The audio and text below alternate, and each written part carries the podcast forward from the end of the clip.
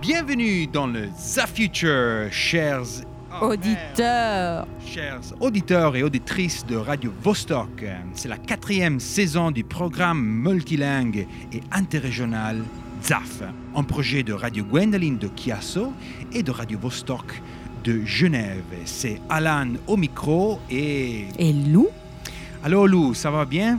Oui, on a été absent pour une année. C'est vrai. Et aussi avec la situation avec le Covid, le confinement, voilà, on a décidé de se concentrer. C'est ça, hein, on a décidé de, de mettre les, notre, nos ZAF ensemble et faire un super ZAF de juin. Et euh, donc, c'est tout bien concentré comme une espèce de euh, Big Bang du futur. Non? Et, après tout, et comme ça, tous les, les, événements de culture euh, qu'on a euh, préparés pour vous, euh, ils vont exploser, dans ces trois épisodes de juin. Et on vous rappelle que la première épisode, bon, elle va être disponible euh, à réécouter sur les Mixcloud de Radio Vostok. Et puis les prochains dimanches, donc le dimanche prochain et le dimanche après prochain. Dans cet épisode, on va avoir des invités qui vont nous parler de l'avenir du Tessin. Nous allons vous donner des conseils pour vos vacances au Tessin, si vous voulez venir. Et il y aura aussi de la bonne musique tessinoise pendant un bon trois quarts d'heure. Dans cet épisode de ZAF, nous vous donnerons quelques idées pour vos vacances au Tessin cet été. Parce que, voilà, on va être finalement de nouveau ouvert. Et donc, c'est bien si vous venez en Tessin pour vous sentir de nouveau ouvert, fraîche et libre.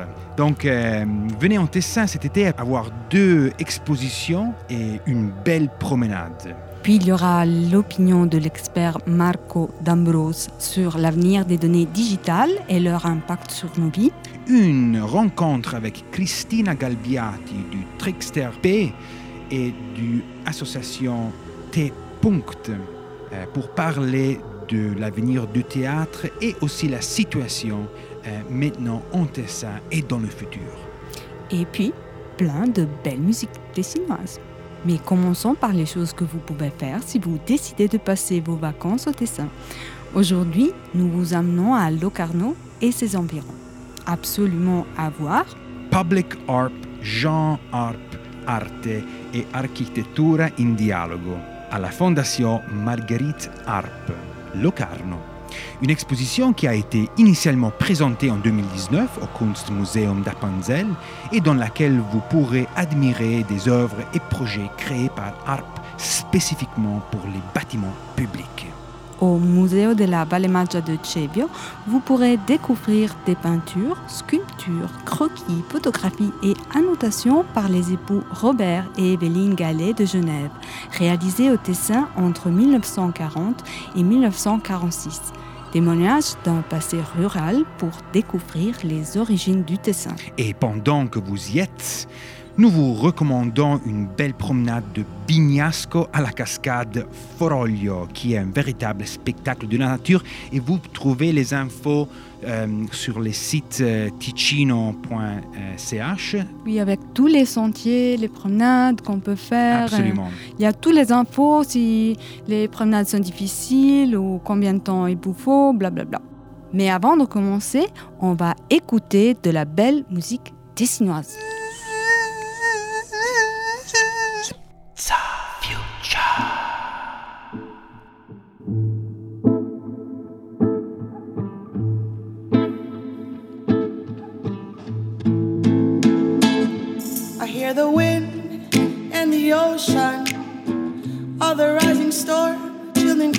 Their mothers more. Mothers mourn.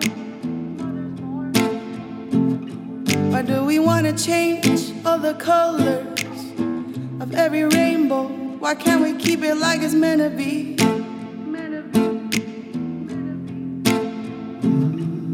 We're lost together, can't find our way, hurting each other with words we say.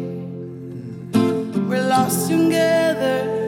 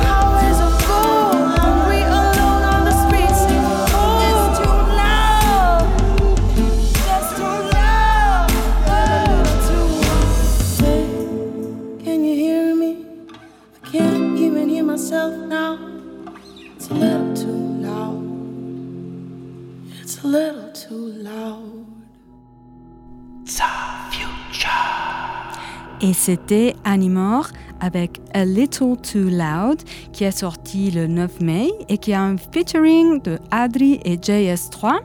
Et vous trouvez ça sur le site de Animor ou sur Spotify.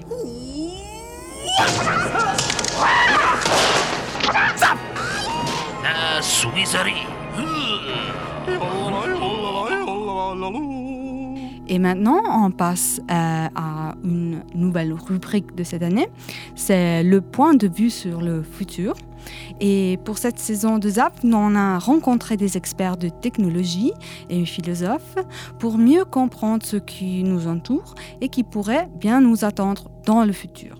Aujourd'hui, on a le point de vue de Marco D'Ambrose, directeur du Code Lounge au Centre de recherche et développement chez le Software Institute de Lusi, Université suisse-italienne de Lugano. Futur. Futuro. Su questo tema, per esempio, noi stiamo lavorando adesso su un, un prodotto e una ricerca dove fondamentalmente l'idea è quella di raccogliere dati su come il software viene sviluppato. Quindi gli sviluppatori scrivono il codice, però non ci interessa solo il codice che hanno scritto, ma anche il processo di scrittura di questo codice. En ce moment, nous travaillons à une recherche pour collecter des données concernant la façon dont les logiciels sont développés. Les développeurs écrivent le code, mais nous ne sommes pas seulement intéressés par le code qui a été écrit, mais aussi par le processus d'écriture. Donc, s'ils écrivent quelque chose et plus tard le suppriment, cela peut être intéressant pour comprendre ce que se passe durant l'écriture. Nous travaillons donc sur un système qui trace toutes les informations, qui sont beaucoup. Nous suivons toutes les choses qu'une personne fait et ça peut devenir beaucoup de matériel. L'idée est de collecter ces informations pour essayer d'apprendre des schémas, pour aider ou donner des suggestions aux développeurs du futur. et lui éviter de faire des erreurs ou lui suggérer quelque chose que quelqu'un d'autre a déjà fait, et donc ne pas lui faire perdre du temps pour le refaire. Si cette découverte se reproduit par une personne à plusieurs autres, c'est également possible de suggérer d'éviter les erreurs commises par d'autres.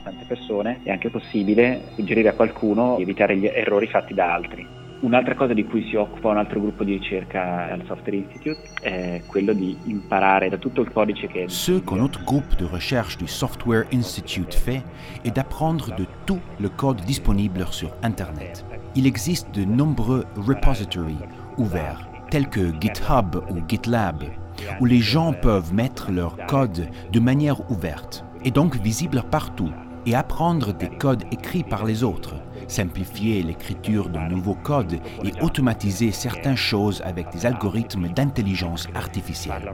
Quand on commence à écrire le code, l'algorithme comprend ce qu'on essaie de faire et nous propose une solution, car cela a déjà été fait par d'autres avant nous, et donc il est inutile de le refaire. Bien sûr, cela se prête aussi à une mauvaise utilisation. Pourrait-on dire, si à chaque fois la solution m'est déjà donnée, comment est-ce que je peux apprendre? Personnellement, je ne donne jamais des solutions, par exemple à mes enfants. Je veux qu'ils se salissent les mains et qu'ils apprennent en faisant, car c'est très difficile d'apprendre certaines compétences s'ils n'ont pas l'expérience. Autrement dit, le fait que cette technologie existe ne signifie pas qu'elle doit être utilisée dans tous les contextes. La technologie propose une solution qui a des faiblesses et des limites, et comprendre les domaines dans lesquels cette solution peut être utilisée dépend de chacun d'entre nous ou bien même des institutions. Il faut être libre de comprendre comment, quand et quelle solution utiliser. Par exemple, si je devais donner un cours dans lequel enseigner la programmation, je dirais que cet outil ne doit absolument pas être utilisé, car il faut apprendre à programmer de zéro. Si les étudiants prennent des raccourcis, ils finissent par ne plus apprendre, et c'est donc à notre sensibilité et à notre intelligence de choisir le bon outil pour ce que nous voulons faire.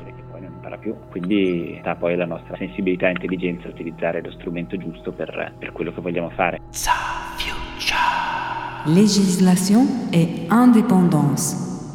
Legislazione e indipendenza. Sicuramente negli ultimi anni, pensiamo solo alla GDPR, ci stanno facendo molti passi avanti in questo Certes, ces dernières années, si nous prenons qu'au RGPD, de nombreuses mesures ont été prises. La question des données personnelles est très importante et des progrès sont en cours. Il y a un long chemin à parcourir, et particulier pour le grand public qu'il faut sensibiliser, car le GDPR implique l'utilisation de certains services plutôt que l'utilisation de données. Tre direzioni su cui bisognerebbe investire nel futuro. La Il y a prima sicuramente. La première concerne un règlement partagé entre différents pays. Car si l'on pense aux États-Unis et à l'Europe, le concept de vie privée est très différent. Nous utilisons souvent des services d'entreprise américains et c'est important de comprendre quelles règles s'appliquent. La deuxième est celle de l'information et de la sensibilisation. Lorsque j'utilise un site ou un service, il est important de savoir quelles données peuvent être prises, quelles données seront ou ne seront pas partagées, comment demander à qui appartiennent ces données, comment les supprimer et également quels sont nos droits. La troisième est un problème technologique.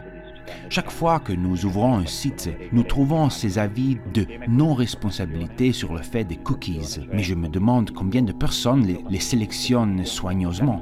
L'idée est juste, mais la mise en œuvre, à mon avis, est difficile à utiliser, car elle est trop indirecte. Il faudrait quelque chose de plus direct et clair. Si vous allez sur le site en ce moment, on est en train de suivre ces données vous concernant. Ça vous va ou non? Et permettre aux gens de comprendre comment on peut demander de supprimer ces données, combien de temps et où ils les conservent et quel type d'utilisation peut-on en faire?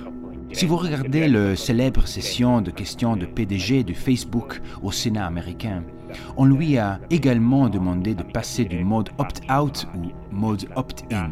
C'est-à-dire que par défaut, les données ne sont pas suivies et que vous ne devriez pas demander qu'elles ne soient pas tracées, plutôt que le modèle actuel pour lequel les données sont tracées par défaut.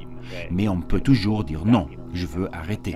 Ce sont de petits détails. Cependant, il faut penser que beaucoup de gens utilisent ces services sans de poser ces questions, mais ils doivent aussi être protégés. Pensare che molte persone utilizzano questi servizi in realtà senza porsi tutti questi interrogativi, però vanno anche loro tutelate. Utilité et potentiel. Utilità e potenzialità. Caso PayPal. Forse non azienda. Alla fine degli anni 90 era una startup piccolina. Je vous apporte le cas de PayPal. Peu de gens connaissent l'histoire de cette entreprise qui, à la fin des années 90, était une petite start-up confrontée au problème de paiement en ligne. Le grand défi n'était pas de mettre en œuvre des paiements en ligne, mais c'était de trouver les fraudes. Son concurrent était un des grands, c'est-à-dire eBay, qui avait des grandes ressources financières et personnelles, mais qui a quand même perdu le défi, car il utilisait des approches basées sur les algorithmes entièrement automatiques. Avec cette méthode, eBay n'arrivait pas à trouver toutes les fraudes comme PayPal, qui utilisait une approche combinée. C'est-à-dire qu'il y avait des algorithmes qui effectuaient la partie de beta crunching, qui consiste à traiter une énorme quantité de données, mais ensuite les cas suspects étaient mis en évidence par le travail d'analystes experts. Ces analystes, avec leur créativité, pouvaient toujours découvrir des détails que l'algorithme n'arrivait pas à trouver. Car dès qu'un type de fraude était codé par l'algorithme, les fraudeurs inventeraient des nouveaux fraudes pour l'éviter. À mon avis, il y a deux approches. Y a l'approche je veux prendre toutes les directions, je veux avoir un contrôle complet, et donc analyser toutes les données à la main, ce qui a évidemment des grandes limites quand la quantité de données est trop volumineuse. Cela limite considérablement ce qui peut être fait. De l'autre côté, il existe des solutions entièrement automatisées qui font tout indépendamment, surtout s'il s'agit de black box. Mais dans ce cas, ce n'est pas possible de comprendre comment certaines décisions sont prises. Je pense donc que cette approche d'augmenter la puissance d'une personne experte à travers les algorithmes qui lui permet d'accéder à des quantités incroyables de données que cette personne ne serait jamais capable de gérer seule est une solution extrêmement fonctionnelle et utile qui peut conduire à des résultats remarquables car ça permet d'avoir un grand contrôle et de faire beaucoup plus que nous ne pourrions faire indépendamment sans ce support. funzionale e utile che può portare a dei risultati notevoli perché consente comunque un grande controllo ma al tempo stesso gli consente di fare molto di più di quello che potrebbe fare in autonomia senza questo supporto. Data et cerveau. Data e cervello. Dal mio punto di vista il rischio di un utilizzo improprio esiste con qualsiasi strumento, è importante distinguere l'oggetto o la tecnologia dall'utilizzo che si fa di questa tecnologia. Poi è anche À vero mon che point de vue, le risque d'une mauvaise utilisation existe avec tout type d'outils. C'est important de distinguer un outil ou la technologie de l'usage qu'on en fait. C'est aussi vrai que les technologies numériques sont un peu, entre guillemets, dangereuses, dans le sens qu'elles peuvent créer des situations négatives qu'on ne réalise pas. Par exemple, des réseaux sociaux. Leur omniprésence crée une sorte de dépendance. L'utilisation de ces outils génère une libération de dopamine dans le cerveau, parce que lorsque on les utilise, on a des petites récompenses immédiates.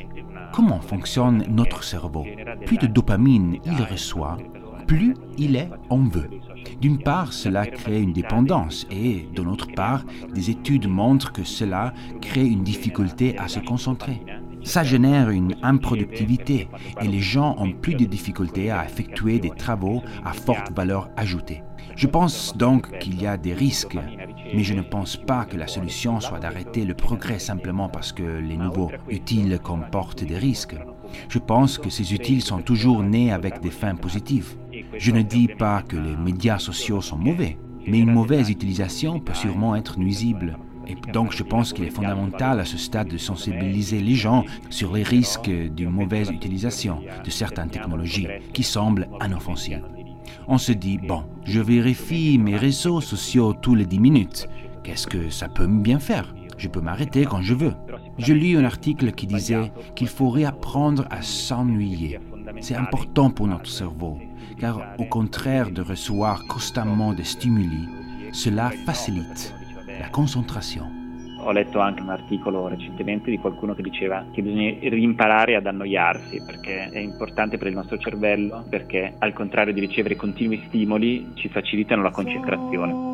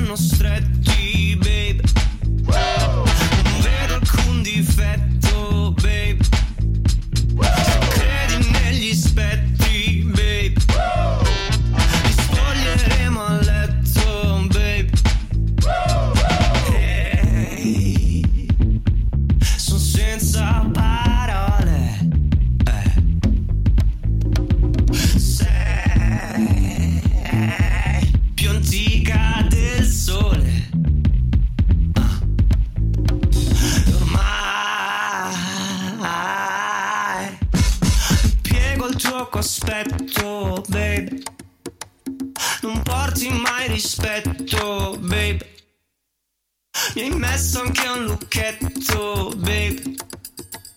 In bocca un amaretto, babe. Oh, babe, baby.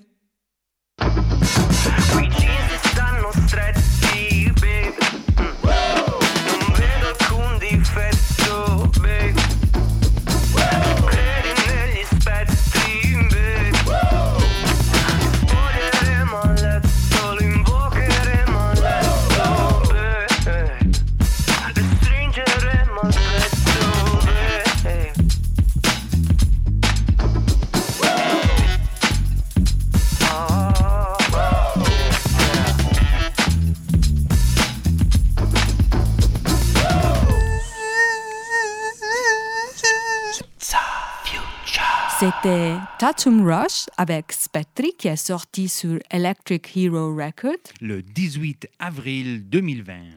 Ça nous a relaxé le cerveau après les mots de Marco D'Ambrose, qui est directeur du Code Lounge, centre de recherche et développement chez le Software Institute de Lucy de Lugano. Merci à lui pour nous euh, avoir introduit au futur des data. Et maintenant, on a le mot romanche. Eh ouais. Cette année-là, on a aussi une rubrique sur le romanche, qui est la quatrième langue nationale et a son propre vocabulaire depuis le XVIe siècle. L'édition en papier la plus récente, mais pas encore terminée, est composée de 13 volumes et est disponible sur Internet. Nous ne pouvons pas nous considérer comme multilingues et interrégionaux sans insérer un morceau de romanche dans le programme, et c'est pour ça que nous vous proposons un mot et une chanson dans cette langue fascinante. Le mot de cet épisode est fiesta. Je l'ai choisi pour inviter tous nos amis de la Suisse romande à venir faire la fête avec nous cet été. Bien sûr, avec toutes les dispositions sanitaires du cas. Mais venez nous visiter.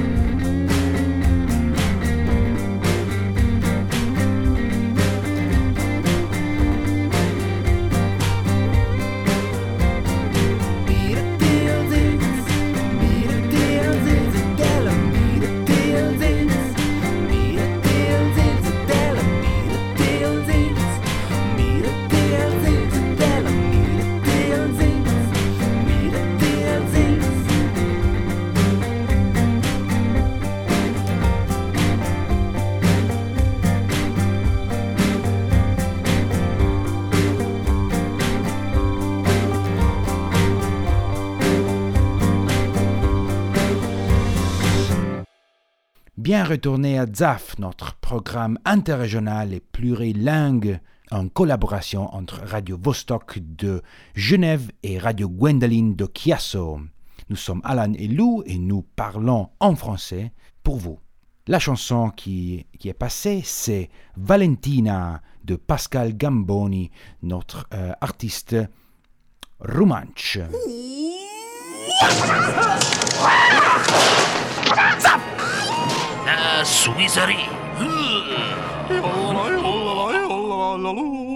Dans chaque épisode de ZAF de 2020, nous allons écouter quelqu'un qui nous parle de la situation culturelle dans le théâtre, dans la musique et dans la littérature. Pour savoir euh, comment c'était avec, euh, avec le, le Covid-19, euh, comment l'industrie a été touchée et euh, qu'est-ce que l'industrie a fait pour euh, sauver la, situation, pour aider les acteurs, les, comédiens, les opérateurs culturels, les musiciens, etc. Comment va être le futur pour cette industrie en Tessin Notre première invitée, c'est Christina Galbiati, que nous avons euh, au téléphone. Sa compagnie de théâtre, de, de art performatif, euh, s'appelle Trickster P. Elle est une des compagnies les plus importantes et plus connues en Suisse. Elle a gagné le prix suisse du théâtre et ils voyagent euh, dans tout le monde avec leurs productions qui sont vraiment très très très particulières parce que ce sont des, on pourrait dire des, des- espèces de théâtre installatif où les auditeurs euh, peuvent entrer une, un par un, une par une, et euh, faire un, parcours dans un monde complètement euh, merveilleux, euh, un monde des rêves, un monde euh, d'une histoire racontée, et entrer là-dedans. Ils ont, elles ont un nouveau travail qui va ouvrir au Roxy Birsfelden à Basel, si je ne me trompe pas, le 11, 12, 13 et 14 de juin. Donc, euh, vous pouvez aller voir euh, le, le nouveau travail qui s'appelle Book is a Book is a Book. Mais allons-nous écouter qu'est-ce que Christina nous dit. Pronto? Eh, Cristina, ciao, sono Alan. Ciao Alan, come stai? Bene, bene, sì, sta registrando. Bene, bene, sì. Scusa, Scusa, ho avuto un casino perché non riuscivo a far andare il sistema che uso solitamente e sto Ah. usando un telefono di un'amica che registra le chiamate. Ok, perfetto, allora Sì. non mi dilungo. Eh sì, sì, no, no, no, guarda, quello non è un problema. Donc, c'était quelle la réaction de la communauté théâtrale en Tessin au rapport aux périodes de lockdown Io penso che da una parte ci sia stata una reazione che è molto naturale, che è stata quella anche proprio la reazione di difesa, di dire facciamo subito qualcosa. Bisogna poi capire se questo Nous devons comprendre si in c'est quelque chose qui a du sens dans ce moment donné, c'est-à-dire comprendre ce qui est nécessaire et ce qui n'est pas nécessaire. Depuis de nombreuses années, comme Trixel P, nous créons des projets qui fonctionnent pour un public très limité, souvent avec des distances entre un spectateur, une spectatrice et l'autre. Et donc, nous pourrions en quelque sorte reprendre le travail dès demain, mais la situation nous oblige à nous remettre en question. Però è vero che questa situazione in qualche modo ci costringe anche a interrogarci. Ovviamente c'è secondo me un grosso discorso adesso che si impone che è anche sulla sostenibilità di quello che facciamo. Il y a un grand discours qui s'impose sur la durabilité de ce que nous faisions, sur la façon dont nous voyageons. Un discours sur le fait de développer des projets qui peuvent, par exemple, être plus agiles en termes de scénographie. L'autre aspect fondamental est celui de devoir faire attention à ne pas perdre le sens de la rencontre que l'on crée en tant qu'artiste et opérateur culturel. Je trouve la réponse transformons tous en numérique euh, risqué. Ce n'est pas la seule réponse et elle comporte certainement des risques. non è quella la risposta o forse non è l'unica risposta ed è comunque una risposta che ha dei rischi dentro di sé. Pour les auditeurs qui vont à théâtre, maintenant il va avoir un problème euh, avec la peur de peut-être aller voir des spectacles. Qu'est-ce que tu peux nous dire sur ce concept de la peur? Et comment peut-être tu penses que on peut repenser l'expérience entre spectacle et les auditeurs? È vero che c'è il tema della paura, è un tema che abbiamo tutti un po', secondo me, riscoperto in questo tempo. Però da un'altra parte C'est vrai qu'il y a le thème de la peur que nous venons tous de redécouvrir. Mais ailleurs, j'ai le sentiment que le grand thème du désir s'est également développé. Depuis le moment où il y a eu la chance de sortir, de se revoir, la peur n'a pas pris le dessus. Je ne prendrai pas cette chose de la peur pour acquise. C'est à nous de créer des situations protégées dans lesquelles nous communiquions que nous sommes en mesure de fournir la protection nécessaire. La réponse doit être de ne pas céder à la peur et d'aller nourrir le désir, d'être ensemble et de revenir à la normalité. Nous devons trouver des stratégies pour suivre le désir plus que la peur. io penso che il nostro ruolo in questo momento sia quello di non cedere noi stessi alla paura, ma di trovare delle strategie per permettere al pubblico di seguire il desiderio più che la paura. Christina, sur quoi tu penses que la communauté théâtrale doit maintenant travailler? Au rapport à comment c'était la culture de la production théâtrale avant le Covid face aux problèmes qu'il il y a encore In, in ambito artistico eh, c'è una discussione che è già stata molto in atto prima che scoppiasse questa crisi, che è per esempio tutta l'idea di una sostenibilità e lì secondo me si apre una grossa dicotomia. Dans le domaine artistique, il y a une discussion qui était déjà en cours un peu avant le début de la crise. Et c'est, comme je l'ai déjà dit, l'idée de durabilité. Par exemple, les voyages en avion. Cela ouvre une grande dichotomie dans le sens où, d'une part, voyager en avion n'est pas la meilleure chose au monde et nous devons changer notre mentalité sur la façon dont nous voyageons et où nous voyageons. D'un autre côté, il y a l'aspect de voyager dans des endroits très éloignés qui permet un échange avec différentes cultures et personnes. Il n'y a pas de réponse claire, mais en partant du point de vue des artistes, nous pouvons penser à la façon de rendre notre travail plus durable. Je pense au voyage, aux structures scénographiques, à tout ce que nous bougeons. C'est un thème grand et important qui entre en ce moment dans le dialogue de manière très décisive dans la sphère scénique et performative. proprio in questo momento in maniera veramente molto decisa in quello che è l'ambito delle arti sceniche performative. Tu fais partie de l'association T-Point. Comme membre de l'association et donc aussi comme responsable de la partie euh, tessinoise, comment le canton a réagi à la perte euh, des travails et aux événements et donc euh, comment elle a euh, aidé les, artistes en Tessin Et quel est le rapport entre la communauté théâtrale tessinoise et celle euh, du reste de la Suisse? Secondo me il senso delle associazioni è proprio quello di avere questo ruolo anche, se mi permettete, anche vagamente sindacale, nel Mhm, senso sì. anche di difendere e di tutelare una, pro- una professione. Eh, À mon avis, le sens de l'association est de garantir un rôle syndical, c'est-à-dire de défendre et de protéger une profession. Cette situation a montré une chose fondamentale, c'est-à-dire qu'aujourd'hui, il n'est plus logique de ne faire que des choses locales. Si nous n'avions pas eu un réseau national solide, nous aurions complètement perdu au Tessin. Je fais part de T-Point professionnels du spectacle suisse, qui est l'association nationale soutenue par l'Office fédéral de la culture et a été absolument indispensable rester connecté au niveau national. Bon nombre de mesures qui ont été obtenues au profit des artistes ont été possibles car au niveau national, il y a eu une coordination qui a rencontré l'Office fédéral de la culture, la conférence des cantons, le SECO.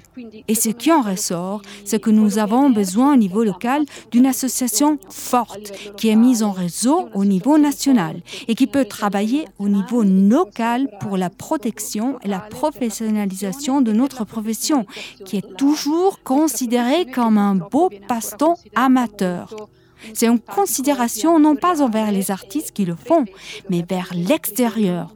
Notre métier doit être reconnu au même titre que les autres ma métiers. che a poco a poco deve arrivare a essere riconosciuta come una professione al pari delle altre professioni. Donc c'est un problème politique. È un problema politico ma che secondo me ha una radice fortemente culturale in realtà, nel senso che... Eh, C'est un problème politique mais qui a une racine fortement culturelle. Il m'est arrivé de faire des interviews à la radio dans lesquelles ils m'ont demandé pourquoi ils soutiennent la culture. Pourquoi oui et d'autres non? C'est comme si le fait de faire de la culture était un beau passe-temps au niveau de la société, comme je l'ai déjà dit. Il y a une motivation politique, mais pas d'une considération sociale. On fait de la culture en temps perdu. C'est sur ça que nous devons travailler. Chez nous, ce problème est très présent. En revanche, la Suisse romande dispose d'un système d'union beaucoup plus solide pour la protection de l'artiste. Il y a quelques jours, le maire de Lausanne s'est prononcé contre une implication ambiguë des mesures Covid en faveur de la culture. Je me demande combien de maires au Tessin pourraient faire une telle chose. Mais je ne pense pas que ce soit une question de mauvaise information ou de volonté. Je pense que c'est un problème très social sur lequel il faut travailler. fare questo, ma non penso che sia una cattiva informazione o una cattiva volontà, penso che sia proprio una questione molto sociale su cui si deve lavorare. Merci beaucoup, Christina, et bonne chance pour la première de Book is a Book is a Book au Roxy Birsfelden à Basel le 11, 12, 13 et 14 de juin. C'était un entretien avec Christina Galbiati au téléphone euh, sur la situation du théâtre en Tessin, sur ce qui a, été euh, pendant ces mois de lockdown et sur le futur euh, que cette scène va voir. Son chillato bro, non darmi direttive. No programmi zero pressa, fammi divertire. Yeah. Sempre con lo stile costante Le socks bianche da boss e le crocs. Anche Son chillato bro, non darmi direttive. No zero pressa, fammi divertire Yeah. Sempre con lo stile costante Le socks bianche da boss e le crocs anche. Giro con me, poche spanne ciò che mi basta. La mia crew fa canne grosse fra come ciò che di rasta Per ciò che di rasta Gente al mio ritorno la mia assenza è stato solo un collasso Collasso di poker in tasca. No non mi superi poi Recuperi poi La tua crew per i tuoi Si fa numeri più per i coin Ti ritrovi i miei coglioni in bocca e sei tu che li puoi Sei brutto e maleducato e mi dispiace più per i tuoi. Ah, apro porte che non devo Trovo il mix stregato, istigato. Prendo il kit di flussi, faccio un mix tritato Districato, anche se non ho fatto spesso l'extra beat Penso che un pezzo senza tricks è solo un beat sprecato. Non fare il figo una volta su due hai buscato. E la tua tipa sembra un cazzo di bue muschiato. Stai lì drogato nel jazz Io schivo 4-4, basta che scrivo 4 barre Ed ho ritrovato me stesso Son chillato bro, non darmi direttive. No programmi zero pressa, fammi divertire Yeah. Sempre con lo stile costante Le socks bianche da boss e le crocs anche. Son chillato bro, non darmi direttive. No programmi zero pressa, fammi divertire Yeah Sempre con lo stile costante. Le socks bianche da boss e le crocs. Anche Ho bisogno beat che corrono poi l'energia sale. Rima e vola via il male, il poco sonno mi assale Ricordo che stavo sdraiato nel mio piazzale Non vedendo un futuro chiaro, non per miopia Ma per confusione mi appare Sacrifici ma per ciò che mi appartiene Non ciò che mi dici. Qua non serve riattare Senza solide radici ma non credo sia La questione. Infatti mi appare tutto come provvisorio. Ne parlo nel Descrivermi comprendo percezioni fomentandole. C'è un caldo che mi pare estate. Saranno baci dolci come mandorle Caramellate masticandole. Sei stanco man? No, è che rimango sveglio tanto per Scrivere e produrre ma non lo faccio così tanto per Altro che io mi godo il clima sì sta vita spacca Tanto che stasera la cantina sembra un grand hotel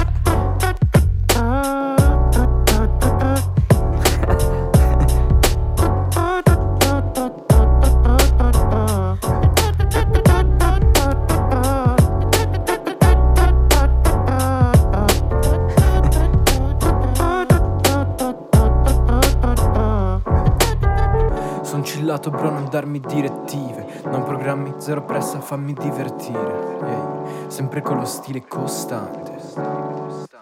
E le crocs anche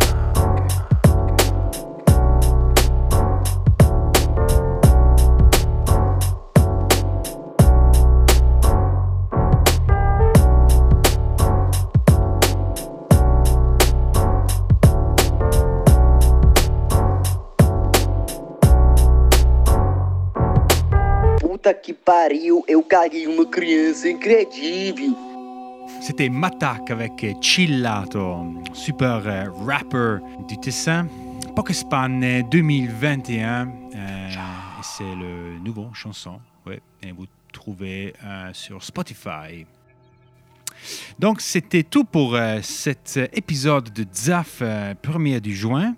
Nous allons retourner dimanche prochain avec des autres euh, contenus qui, qui vont nous faire penser un peu à qu'est-ce que c'est ce futur. Notre entretien de, du prochain épisode va être Luca Gambardella, qui est informaticien, directeur de l'Institut d'études delle Molle sur l'intelligence artificielle. Et puis, nous allons avoir un entretien avec euh, Zeno Gabaglio qui nous va nous raconter euh, la situation de maintenant et du futur de la musique, de la scène musicale en Tessin.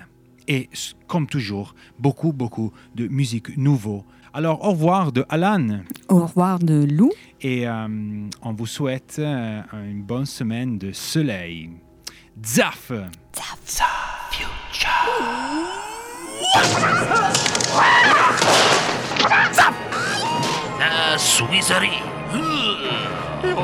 yalla la la la.